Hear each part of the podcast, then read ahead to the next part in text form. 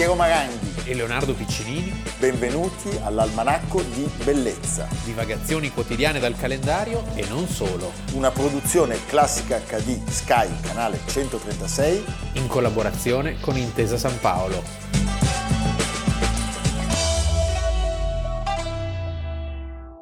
Almanacco di Bellezza, primo agosto. Agosto. Agosto. Non c'è agosto senza l'almanacco. E la moglie, la per... moglie non la conosco. Marco Antonio e Cleopatra. Sì. E noi del primo parliamo perché... Perché, perché oggi è l'anniversario della sua morte, giorno esatto. Sì, si sa. Proprio trenta avanti Cristo. È anche l'orario. Del, il Molto primo, cruenta il però, primo come morte. Agosto, una morte terribile. Sì. Con la spada fa karakiri sostanzialmente. Seppuku. Eh, esattamente. Lei invece c'ha il serpentello, L'asp- l'aspide. Beh, La, però, no, no sì. Moana. Eh, no, ma non in quel senso. Allora, lui era nato a Roma, e dove se non il sì. quattordici gennaio dell'ottantatré avanti Cristo. Era di ottima famiglia. Ottima famiglia. Era parente per via materna di... quello che riceve le coltellate. Eh certo, sì. di, di Giulio. Di Giulio, Giulio Cesare. Eh, di Giulio Cesare. Senti, era orfano di padre, la sua gioventù, ma forse tutta la sua vita è un po' una vita da maledetto. Dissoluta. Dissoluta, dissipata. Lui inizia subito con l'amico Gaio Scribonio Curione. Beh, sembra fosse bello, sembra fosse molto bello, un Marco Antonio. Tant'è che ancora si dice, si dice, a me lo dicono, sei un Marco Antonio. A te lo dicono spesso, glielo dice, glielo dice il Procione. Ve lo dico da solo. Eh, oppure lui da solo. Marco Antonio è stato interpretato da Marlon Brando e Richard, e Richard Burton. Di più non c'è. Eh, capito? Eh. Senti, proprio Curione fu il suo iniziatore, perché sappiamo che lui fin da subito... passava il suo tempo a trattare con prostitute, a spendere un sacco di soldi e nella suburra, nella suburra e a essere subito un grandissimo debitore. Certo. Questo ce lo racconta anche Plutarco. C'è anche da dire che, essendo un perdente, di lui hanno... damnatio memoria. Damnatio memoria. Lui viene introdotto nella vita pubblica da un altro personaggio corrottissimo, sovversivo, Pulcro, eh, Pulcro, Publio Clodio Pulcro, e capisce che a un certo punto per salvarsi è meglio cambiare aria. Per andare a studiare bene si andava in Grecia, sì, perché in Grecia c'era ancora la tradizione della filosofia, delle lettere. Ti rifacevi una, una reputazione. Sì, eh? Oggi si va in vacanza, allora si andava a studiare. Si andava a studiare e lui entra nell'esercito del proconsole Gabinio come comandante di cavalleria. Qui, devo dire, il ragazzo si fa notare sì. con merito, perché lui riceve il battesimo nella campagna di Siria e si distingue subito per un coraggio, una temerarietà e una capacità strategica al di sopra del normale. E quindi, guadagnata la fiducia di Gabinio, i successi militari gli permettono di tornare a Roma, dove ritrovava gli amici del bar. E purtroppo ci sono quelli, quelli che lo aspettano, sì. capisci? I lucignoli sì. che lo aspettano. Antonio, eh, sono tornato! E proprio Curione, il dissoluto, gli dice di partire. Anche il nome è tipico da dissoluto, Curione. Per la Gallia, gli sì. dice, perché in Gallia chi c'è? Cesare, che scriverà il De Bello Gallico, eh. appunto. E Cesare ne nota subito l'abilità. Che era suo parente, perché era, diciamo, c'era una parentela da parte di madre. Eh, lo manda a Roma, sì. lo manda a Roma a, a co- gestire, diciamo, il potere in sua vece prima per... di passare il Rubicone. Eh, che sappiamo che quando Cesare varca il Rubicone, lui è uno dei pochi fedeli a Cesare, eh, tribuno, e cerca di calmare i senatori che, molto corrotti da Pompeo, eh, dicevano: ma questo è un nemico della patria, e lui addirittura si deve nascondere, perché non, è, non tira buon'aria per i cesariani. No, anzi, eh. rischiavi la ghirba. Esatto. Tant'è che lui, il dieci gennaio del quarantanove avanti Cristo, varca il Rubicone e ha a fianco a sé proprio Marco Antonio, che era già scappato da Roma. Insieme, in sei mesi, prendono il controllo dell'Italia e di Roma, e proprio Cesare va a caccia di Pompeo in Spagna, mentre come fedelissimo comandante dell'Urbe viene lasciato Marco Antonio. Certo. Viene sempre la battaglia a riscattarlo, certo. Perché cosa, questo è un episodio fondamentale, cioè a un certo punto lui imbarca ottocento cavalli e ventimila uomini, mica pochi, e di fatto salva Cesare, perché Cesare si trova accerchiato a Diraquio, l'attuale Albania, sì. Quindi aveva fatto il giro lungo dagli albanesi, dagli albanesi. No, e una volta salvato da Marco Antonio, insieme i due sbaragliano Pompeo nella battaglia decisiva, quella di Farsalo, che si trova in... Beh, Albania confina con la Svezia. No. Tessaglia. Sì. Senti, lui è tanto apprezzato in battaglia quanto non, non amato e non stimato nell'amministrazione, cioè ne combina di tutti i colori, sempre. Tant'è che quando tornano a Roma Cesare lo, lo nomina suo luogotenente, anche perché è fresco delle vittorie militari e dell'apporto fondamentale che ha ricevuto da Marco Antonio. Sostanzialmente diventa il padrone della città, ma eh, non riesce a dare di sé un'immagine di moderazione e di sobrietà, come era quella di Cesare, che invece era riconosciuto da tutti come un uomo di grande equilibrio. Cioè lui... Anche perché lui, diciamo, aveva dei vizi che non... Ehm, Senti, smetteva di esercitare. Frequentava i comici, le prostitute. Sì. Eh beh, sì. Va bene. Corsi e ricorsi. E sappiamo che ci sono questi banchetti di lusso che degenerano sempre. Ecco, le cene eleganti. Le cene eleganti. E nei suoi viaggi lungo la penisola i ricordi che lascia sono sempre pessimi. Allora, le camere d'albergo. Cesare torna dalle campagne orientali e gli toglie il consolato, lo, sì, lo non, castiga, no, esatto. Di fatto. È una punizione che sembra avere effetto sulle abitudini del bel Marco Antonio, che cerca di darsi un contegno e sposa Fulvia, la vedova de Curione. De Curione, quello di, di, di cui sopra. Ecco.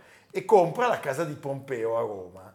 Quando finisce il, tutto il bailam della guerra civile... È più realista del re. Eh sì. Eh, una sorta di Tajani. Cerca più volte di incoronare Cesare, sì, con il diadema regale durante Cesare rifiuta le celebrazioni e dice in inglese too much, too much. Cesare dice perché no. Era stato in Britannia, sì, quindi l'inglese l'aveva imparato l'inglese. No, Cesare dice non va bene. Eh, tutto questo, e questo, peraltro... questo gesto, questo gesto così esibito e così grave, diciamo, comunque perché c'era una un'etica repubblicana da rispettare, nonostante fosse il primus inter pares, eh, questo gesto allarma, preoccupa molto quelli che già erano avversi a Cesare e che già lo accusavano eh, di voler fare il dittatore. E cominciano a sentire il bisogno delle famose idi di... Di marzo. Di marzo. Il famoso film del millenovecentocinquantatré, quindi sono settanta anni, tratto da Shakespeare, dal Giulio Cesare di Shakespeare. Perché il regista... che fa recitare prima Brando e poi, e poi Richard Burton allo stesso. Esatto. È l'immenso Mankiewicz. Mankiewicz, che in Cleopatra prende il testimone, sono dieci anni, millenovecentocinquantatré eh, Giulio Cesare, millenovecentosessantatré Cleopatra, eh, prende il testimone da Mamoulian, perché il set di Cleopatra, come sappiamo, si sposta a Cinecittà e quindi eh, entra in scena Joseph Mankiewicz, è il film che ha rovinato la Fox. Rovinato la sì. Fox. E Mankiewicz ha dato prove molto più felici in altri modi. La recitazione di Marlon Brando è particolarmente eh, importante, indimenticabile, e l'elogio funebre, che è la scena madre del film, È la, che è la più famosa, eh, quella in cui Brando superò se stesso scatenando gli applausi sul set durante le prove. Degli Pensa attori, che momento, sì. comprimari, sì. C'era anche James Mason. James Mason che faceva Bruto. Faceva Bruto, bravo. Senti, lui appena assassinato Cesare viene dichiarato dal Senato nemico pubblico, fugge in Gallia e eh, intanto incomincia a brillare l'astro di Ottaviano. Sì, uh, Ottaviano era più giovane di vent'anni, Eh, e a differenza di Antonio era più astuto, molto più astuto, nel senso che eh, studia bene il caso di Cesare da cui era stato adottato. Cesare, chiaramente una cosa che poi si ripeterà all'infinito durante tutta la vita di Roma, panem et circenses, cioè tu fai dei regali, delle, dai delle prebende in giro, la gente te vuole bene. e, e mentre Antonio invece era inviso a gran parte eh, no, dell'establishment. Lui, lui dava solo alle prostitute i soldi. Sì, perché era così un enfant gâté. Senti, nasce il triumvirato, non quello di cui sopra, cioè Cesare, Pompeo e Crasso, ma quello appunto di Ottaviano, Antonio, Marco Antonio e Lepido. Che rispetto al primo triumvirato era un triumvirato apparentemente più solido, era tipo la bicamerale, l'obiettivo era riformare la Costituzione, sì. Anche lì, sai quelle cose, vast programma. Eh, c'è una battaglia... A, sì, Modena, a Modena, in cui Antonio le prende da Ottaviano, da Ottaviano e viene dichiarato hostis publicus, grande nemico di Antonio, che diciamo crea, agita molti senatori, è Cicerone, eh sì. Le Filippiche di Cicerone. Eh certo, le Filippiche che erano contro di lui, sì. Si usava Filippo per colpire Antonio, sì. Filippo Ermacedone. Ermacedone. Una volta sconfitti Bruto e Cassio, loro di fatto si spartiscono l'impero lasciando le briciole a Lepido. Anche i nomi non le aiutavano, perché Bruto e Cassio, sì, dove vuoi, dove vuoi andare? A Cassio! A Bruto! Allora eh, l'Occidente a Ottaviano, l'Oriente a Marco Antonio. E qui si inserisce... È la bella Cleopatra. Eh. Perché? Perché... Eh, Taylor. Devo dire, fa bene i conti anche qui Ottaviano, perché... Marco Antonio pensa di poter disporre di un'infinità di soldati, ricchezze infinite. Quell'altro si prende l'ingovernabile Italia, ma in quel momento fa l'affare migliore. Cioè, lui è impegnato, Ottaviano, nel logorante confronto col Senato. Purtroppo, o per fortuna, l'altro si distrae, raggiunge Tarso, che poi sarà la città di Paolo, sì. eh, incontra Cleopatra e parte, come tutti sanno, un colpo di fulmine, sì. Perché lei, che era stata prima eh, con Cesare, eredita, diciamo, il, il parente. Eredita il parente, si stabiliscono insieme ad Alessandria e i lussi, festeggiamenti, sciocchezze e frivolezze lo portano, tra le altre cose, a fare proprio la più grande stupidaggine, per sì. non dire cazzata, che si possa fare, cioè lui ripudia Ottavia, che era la sua seconda moglie, esatto. E che era la sorella di chi? Di Ottaviano. Eh beh, insomma. Eh certo. Allora, sai, come nei film... E di... Cesarione? Cesarione è il figlio di Cesare. Eh sì. Chissà dov'era. Che... ah, Cesarione. Cesare... Cesarione era il figlio di Cesare e Cleopatra. Sì. La fine è scritta, il Senato gli dichiara guerra a, a entrambi, anche perché lui fa un altro errore, cioè lui regala a Cleopatra alcuni stati, pezzi dell'impero romano. Eh, ma l'amore porta a questo. Ottaviano, nella battaglia di Azio, sbaraglia. Dov'è Azio? Signora professoressa, stanotte non sono stato bene, non me lo ricordo. Non ho potuto studiare. È lì dove succede Grecia. Tutto, come Lepanto, come grandi battaglie navali. Settembre eh, del trentuno avanti Cristo, eh, fuggono loro due, ma diciamo... Anche perché lui si distrae, c'è un bellissimo affresco di un allievo di Guido Reni nel Palazzo Ducale di Sassuolo, nella Camera degli Amori, perché ovviamente il pittore fa vedere che non basta la fortuna, non basta l'amore, ci vuole la virtù per il buon principe. Quindi si vede nel mezzo della battaglia Antonio che lascia su un'imbarcazione guidata da degli amorini che lo portano via nel, nel mezzo dello scontro. Ah. Sappiamo che gli viene data anche una falsa notizia, cioè che lei si sia tolta la vita, lui ormai prostrato eh, cade in trappola, il primo agosto del trenta avanti Cristo si suicida con la sua spada, si getta sulla sua spada e poco dopo a lei tocca... Ma da dove si getta? Eh, non lo so, dalla rupe tarpea. Ma mette la spada? Mette la spada... La... Poi tipo trampolino? Sì, mette la spada. L'ho fatto anch'io. Lei fa il provato? Sì. Come fa? La eh, spada deve star dritta. Dri- no, nel mio caso la teneva dal Gisa. Il procione, e poi ha avuto un moto di bontà, l'ha tolta e io sono caduto di faccia. Ah, okay. Però non è stato proprio divertentissimo. E eh, poco dopo lei lo segue con il morso dell'aspide. Eh, certo. In un ultimo gesto di clemenza, Ottaviano decide, accetta, concede che i due siano sepolti vivi. No, che siano no. Sepolti, no, che i due siano sepolti insieme. insieme. Romeo e Giulietta. Romeo e Giulietta. E i figli vengono affidati alla custodia della sorella di Ottaviano, appunto. Ottavia, Ottavia che fantasia. Che sì. fantasia.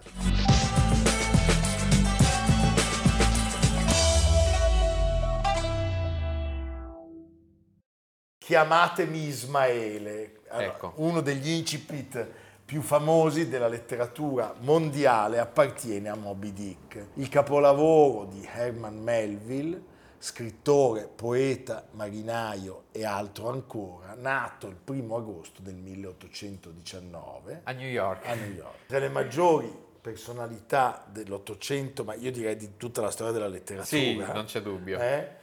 Esplora le problematiche centrali dell'esistenza, il rapporto tra l'uomo e la natura, e lo fa raggiungendo anche nell'ultima opera, il Billy Budd, degli esiti straordinari, eh, i limiti della morale comune, l'essenza del male.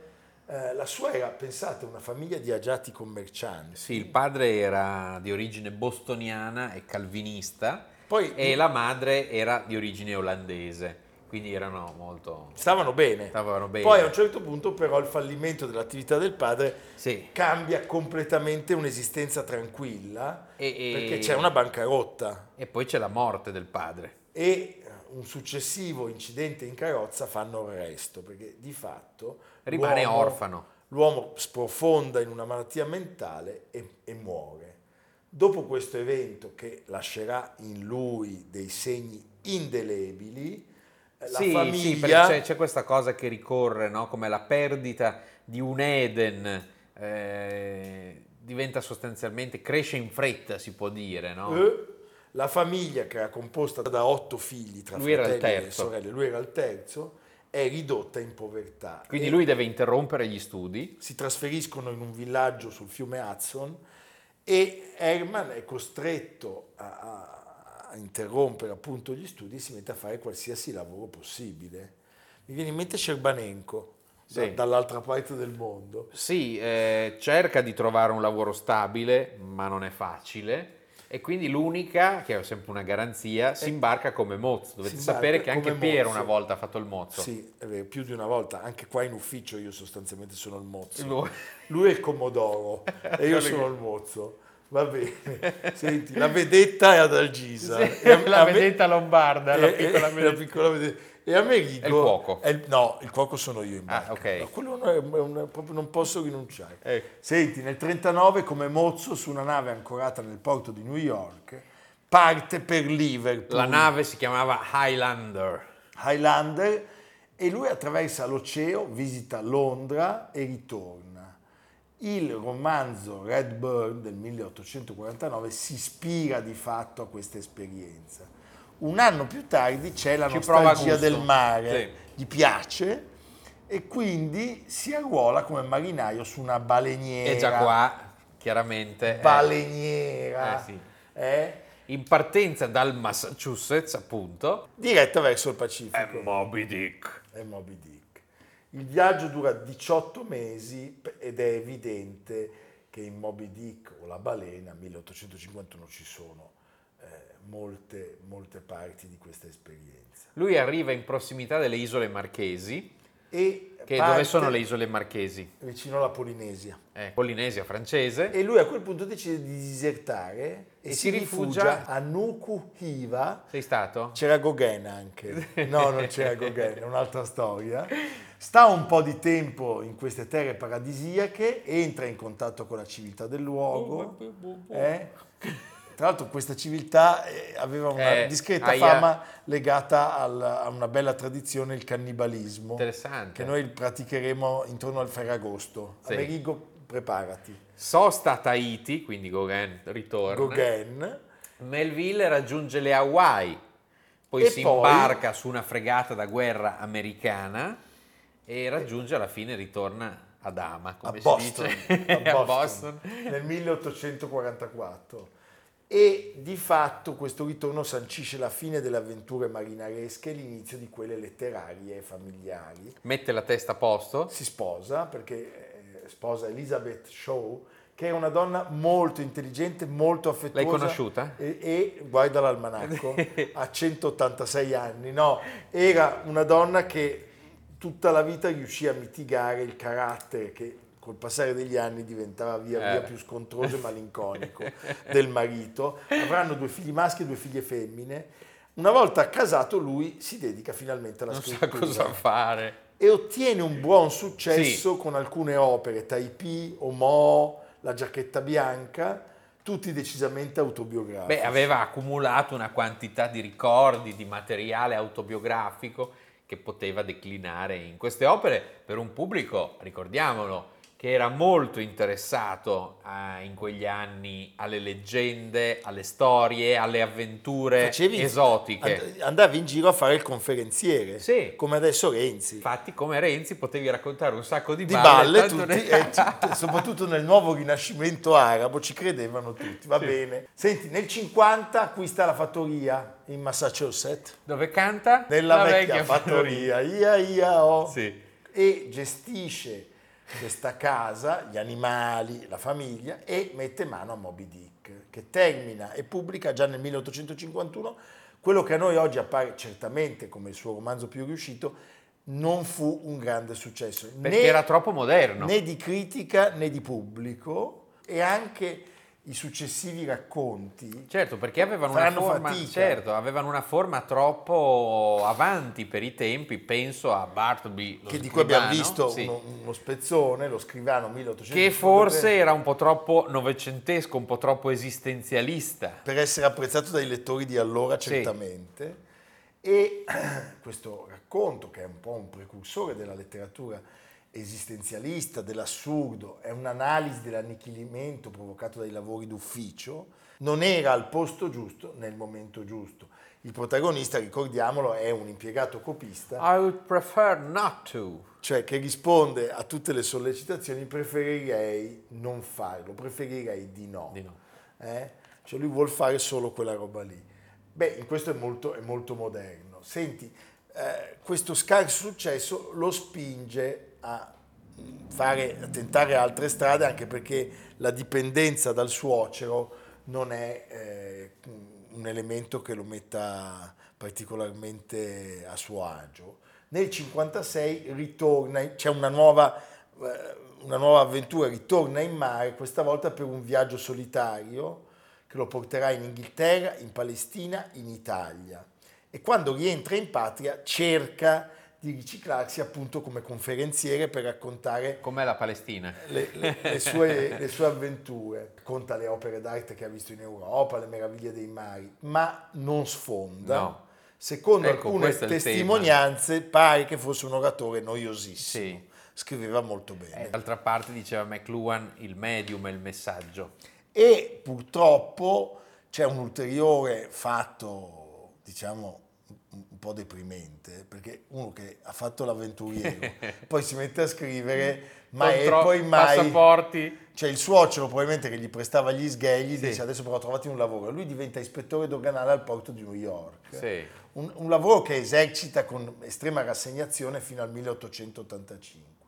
Riesce a dare eh, alle stampe una raccolta di poesie ispirata alla guerra di secessione americana, si Pezzi di battaglia. Pezzi di battaglia, e pubblica, grazie ai, ai denari eh. del suocero, Clarel, che è un, un lungo poema eh, ispirato appunto al suo soggiorno in Palestina. Poi si ammala nel milleottocentonovanta di un'infezione alla pelle, nel novantuno porta a termine il manoscritto Billy Budd, poi lo riprende ancora in mano, sostanzialmente rimane inedito. Rimane inedito e nasce al mondo veramente in realtà grazie a Benjamin Britten, sì. perché la popolarità dell'opera consacra ancora di più l'artista, che però in quel momento è già l'artista e l'autore di Moby Dick.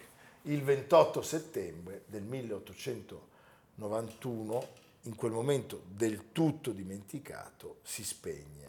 C'è anche un bel libro qui dietro, sì. non so se è giusto, Saint-Just mi fa un po' paura, però l'Almanacco di Bellezza è un libro scritto da due autori che sono buoni. Sì. Lui è Robespierre e io sono Saint-Just. Poi c'è l'introduzione di Stefano Lucchini, le illustrazioni di Giuseppe Ragazzini. Insomma. C'è dei bei pezzi dentro, sì. quindi se lo volete, lo volete dare ai vostri cani, sì. io do palla ai miei cani. Sì. Eh, va bene, va bene. Dove andiamo? Andiamo. Lui è serio. Io sono serio. Lui non ride. No, non Tant'è così. Che ci porta in Piemonte. In Pie...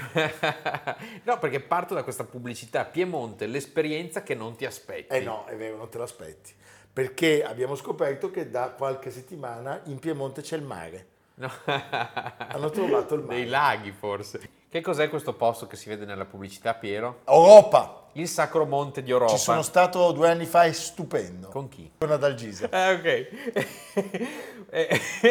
Il naso è uscito dagli sì. schermi. Uno straordinario complesso scenografico, direi l'Escorial del Biellese, sì, potremmo del Biellese, dire. Va bene. E in te, insieme uno dei più antichi santuari mariani d'Occidente, cioè il grande ospizio che sorse intorno a questo santuario, è un luogo veramente da non perdere. Stupendo. Se volete andare a visitarlo, telefonate. Piero ogni tanto organizza dei pullman. Sì, poi si mangia di tutto, lo sai. Ci sono tutti questi Vedi, ristorantini lì intorno dove eh. fanno dei piattoni. Eh. Perché in Piemonte si deve mangiare. Dai, oh. E secondo me se tu lanci si presenta una decina di persone. Chi vuole di pers- venire a Europa con me, scriva, io ci vado. Però attenzione Guido che io. Durante il viaggio ci sarà una dimostrazione di prodotti da bagno. Sì, certo, che viene tenuta sul pulmino da, da Adalgisa. Quando ero bambino nelle cassette della posta c'era viaggio a Lourdes, tutto compreso diecimila lire. Uno diceva certo. Com'è possibile? Poi, poi c'era scritto in piccolissimo, durante il viaggio, presentazione, batteria di pentole, eccetera, prodotti. Li ha fatti tutti. Eh? Tutti, eh? No, non sono ah. mai andato preciso adesso, subito. Siccome io sono generoso e lui no, sì. gli lascio dire anche la sua frase. Beh, diamo la linea alla regia per i programmi che seguono, programmi di altissima qualità, perché Classica acca di è veramente un gran canale. A parte noi due è un gran canale. Sì. Bene, ci vediamo domani. Noi andiamo, noi andiamo a raffrescarci nel canale, nel quale, nella Marchesana ci, ci sono dei, dei tafani sì. che ci aspettano, ma è una bella estate, con voi. A domani. A domani. Almanacco di Bellezza, a cura di Piero Maranghi e Leonardo Piccinini, con Lucia Simioni, Stefano Puppini, Jacopo Ghilardotti, Paolo Faroni, Riccardo Cassani, Nicolò Cazzola e Samantha Chiodini. Realizzato da Amerigo Daveri, Valentino Puppini, Luigi Consolandi, Stefania Margheritti, Alessandro Puppini. Una produzione Classica acca di, Sky Canale centotrentasei, in collaborazione con Intesa San Paolo.